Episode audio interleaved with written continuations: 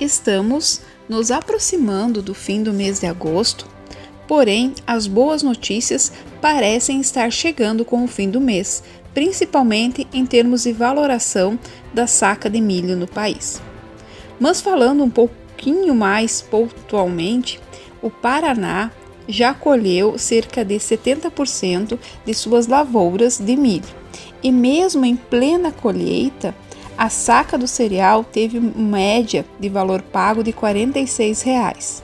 O valor é histórico para o período e garante uma certa lucratividade para os produtores que tiveram um custo de produção entre 25 a 30 reais por hectare. Lembrando que o Paraná vive dois estágios diferentes para as lavouras de milho. Por um lado, o plantio da safra verão 2020 e 2021 já começou no entanto, a colheita da segunda safra 2020 segue avançando após as chuvas das últimas semanas paralisarem os trabalhos.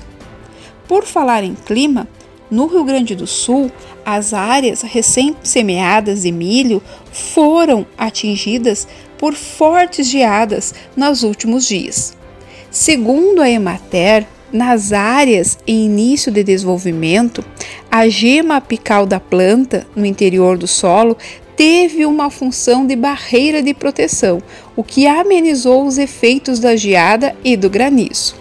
No estado do Paraná, conforme dados da Conab, o estado alcançou, junto à safra 2019-2020, uma produtividade média de 6.290 quilos por hectare os bons resultados foram impulsionados pelos investimentos dos produtores em sementes de alta qualidade, melhores pacotes tecnológicos e da maior aplicação de produtos fitossanitários e fertilizantes.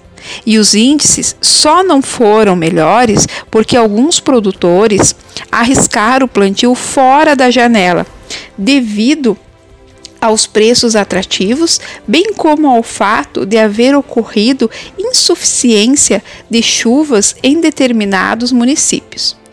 Porém, nem só de boas notícias vive o mercado do milho.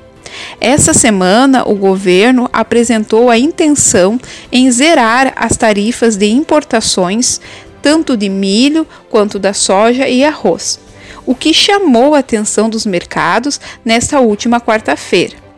Os principais consumidores adotaram, assim, uma postura de cautela em relação à demanda futura.